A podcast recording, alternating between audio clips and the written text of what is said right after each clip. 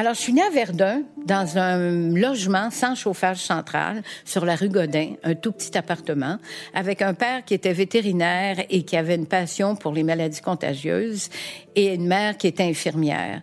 Et ces deux-là avaient un sens de la justice sociale qui, et de service qui m'a profondément marquée.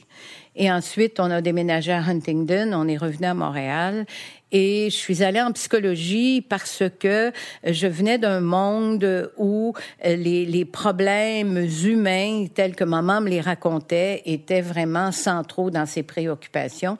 Et je pense que j'ai jamais pensé de faire autre chose que de la psychologie quand j'ai eu fini mes études en psycho, euh, j'étais quand même dans un nœud. Je ne savais trop quoi faire. Et euh, après un voyage en Europe et de la tournée de théâtre au Canada, j'ai pris un poste au programme de portage, qui est une communauté thérapeutique pour toxicomanes.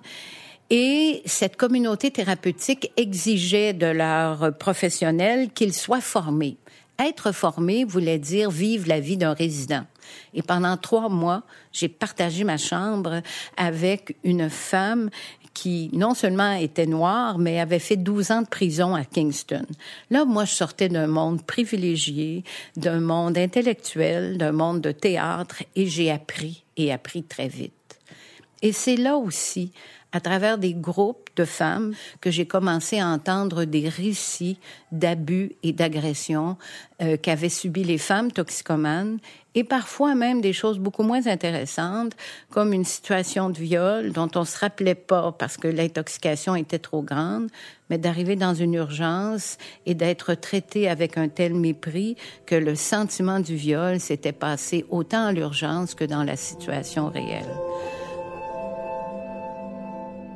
Tout ça évoquait ce que j'avais déjà vu en psycho théoriquement, c'est-à-dire que les modèles qui étaient proposés en psychologie proposaient que les femmes étaient dépendantes, passives, masochistes. Et je venais d'un monde où, de fait, euh, sans que ça soit nommé comme féministe, maman souffrait beaucoup d'être ménagère et m'avait un peu formée pour que je sois autre chose. Et en même temps, ces deux parents-là pensaient qu'il était très important que les femmes aient les enfants qu'elles veulent. Et c'est comme ça que j'avais fait un travail bénévole dans la clinique de Morgan Taylor. Quand je finissais ma maîtrise en 1970, ou à tous les mercredis matins, j'allais travailler avec des femmes qui souhaitaient se faire avorter. Et là, j'ai découvert tout un autre monde aussi. Bien que les femmes ne parlaient pas de leur situation, j'ai travaillé avec des femmes nouvelles immigrantes, des femmes de toutes sortes de classes et une surreprésentation de femmes assez pauvres. Et ça a été là aussi une découverte. Au retour de Paris en 79, ma collègue m'appelle et a fait cette conférence qui s'appelait Votre faire soigner tes malades, où là, elle attaquait théoriquement les modèles en psychologie qui définissaient que la psychologie des femmes était, était inférieure à celle des hommes on a vraiment commencé une vraie bataille théorique qui a donné lieu à ce livre qui s'appelle Va te faire soigner tes malades, qui s'est vendu à 30 000 copies et qui a fait la liste des best-sellers. Et là, j'étais lancée. Et là, il y a eu un nœud parce que on était Va te faire soigner, c'était un pamphlet qui n'avait pas du tout la qualité des pamphlets de Voltaire, mais qui était quand même un vrai pamphlet. C'était pas de la science. Et là, en 84, j'ai décidé de faire un doctorat. J'ai commencé à faire une vraie recension des écrits scientifiques qui, qui décrivaient les femmes et l'alcool. Et j'ai constaté une chose que j'avais entendue, mais que j'étais incapable de formuler théoriquement, à savoir que ce sont souvent des événements liées à des crises liées à l'attachement, c'est-à-dire des pertes, une séparation, un enfant difficile, euh, des conflits avec les proches, qui étaient souvent les facteurs précipitants des problèmes d'alcoolisme et de toxicomanie des femmes. Je savais pas trop quoi faire avec ça. Je me suis mis dans le train, je suis allée à Toronto, où il y avait cette femme incroyable qui s'appelait Rose Cooper Stock, qui avait sorti les premières données à l'effet qu'au Canada et partout dans les pays occidentaux, les femmes recevaient deux fois plus d'ordonnances affectant le système nerveux central que les hommes. Parce que quand une femme arrivait, on pensait que ses problèmes étaient émotionnels, alors qu'aux hommes, on suggérait de faire du sport, de s'affirmer euh, et d'avoir des stratégies euh, beaucoup plus euh, reliées à leur environnement, alors qu'on définissait les femmes comme malades et on les traitait comme malades. Et c'est là qu'on a compris mieux le rôle théorique des agressions sexuelles, de la négligence dans l'enfance, des abus, alors que maintenant, en neurosciences et en épigénétique, on comprend les impacts au long cours de ces problèmes, tant chez les hommes que chez les femmes, pas seulement chez les femmes. Et donc, tout ça m'a permis d'arriver, de retourner au Québec et de reconnaître que il y a une spécificité aux femmes alcooliques, mais il y a aussi des hommes qui, effectivement, sont extrêmement vulnérables à des éléments comme la négligence et l'abus et certaines pertes. Effectivement, j'ai consacré ma vie aux questions euh, des, des, dépendances ou d'addictions. Et le, le mot-clé pour les addictions, c'est l'autorégulation, que ce soit pour l'alcool, que ce soit pour le cannabis.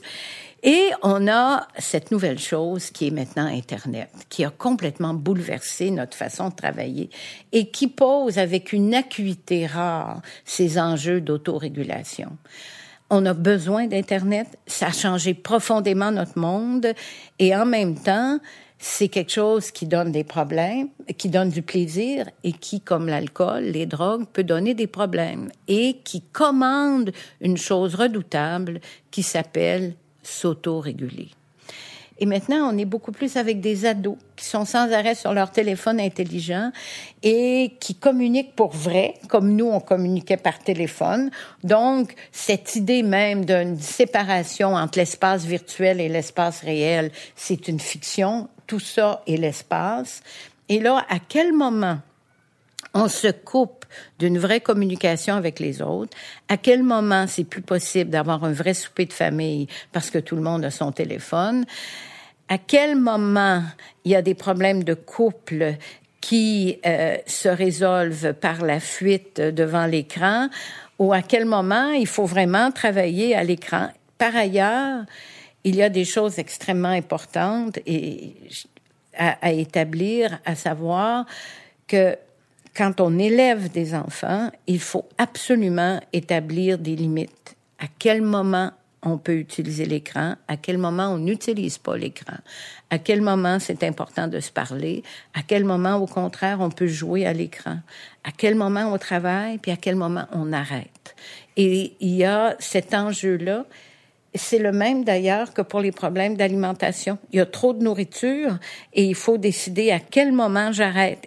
Et ça, c'est le paradoxe de notre société qui nous alimente, nous alimente, nous alimente, mais au même moment, jamais un individu a eu autant de décisions à prendre parce qu'il y a surabondance et seulement lui peut décider c'est ici que j'arrête.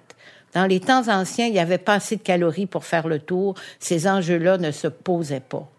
Il n'y avait pas de télévision. Il y avait tellement de travail à faire que ça se posait pas. Maintenant, c'est cette exigence de décision et de presque d'un mot tabou de discipline qui se pose.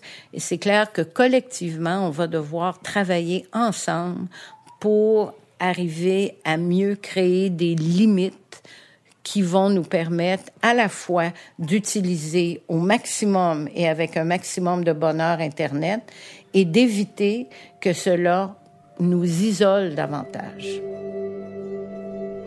Les problèmes de dépendance nous arrivent de tout temps. On a retrouvé des osselets dans les tombes. Donc, ça fait très longtemps que les petits garçons disent, je pense que je suis capable de courir plus vite que toi. Et les gens aiment ça gager, aiment la prise de risque, les hommes plus que les femmes. Quand euh, le déluge a été fini, Noé a planté deux choses, de la vigne et du blé. mais surtout de la vigne. Et euh, le mythe de Dionysos chez les Grecs est là. Ça fait longtemps qu'on trouve que l'état de conscience altéré avec l'alcool, avec la bière, c'est le bonheur. Et les autres sociétés trouvaient que le cannabis c'était le bonheur. Et en Amérique du Sud, c'était la cocaïne. Donc, les sociétés ont toujours eu des produits qui altéraient l'état de conscience.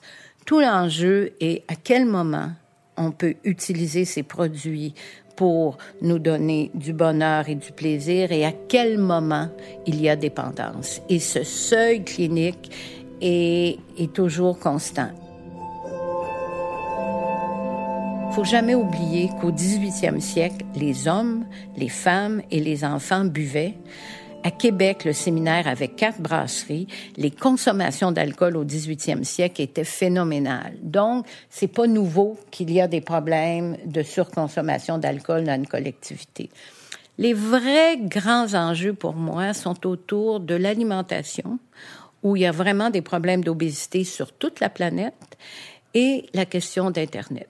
Comment est-ce qu'on va réussir, comme je l'ai dit précédemment, à gérer un univers d'autorégulation où là, on n'est pas vraiment dans une vraie dépendance comme avec des molécules ou avec le jeu, mais on est dans des habitudes de vie qui, à un moment donné, dégénèrent et les gens développent des symptômes qui sont ceux de l'addiction, à savoir une pensée obsessionnelle. Les gens sont avec toi, et tu sais qu'ils attendent le prochain courriel. Ils sont présents de corps, mais pas d'esprit. Donc ça, c'est les enjeux qui nous confrontent et qui sont des enjeux, à mon avis, beaucoup plus larges qu'individuels. On a juste à voir les réchauffements climatiques à l'heure actuelle pour constater que les enjeux d'autorégulation sur la planète sont bien plus grands que l'alimentation et que euh, les ordinateurs. C'est notre utilisation euh, des carburants, c'est notre utilisation des voitures, c'est notre consommation. Cet enjeu du 21e siècle, c'est l'autorégulation.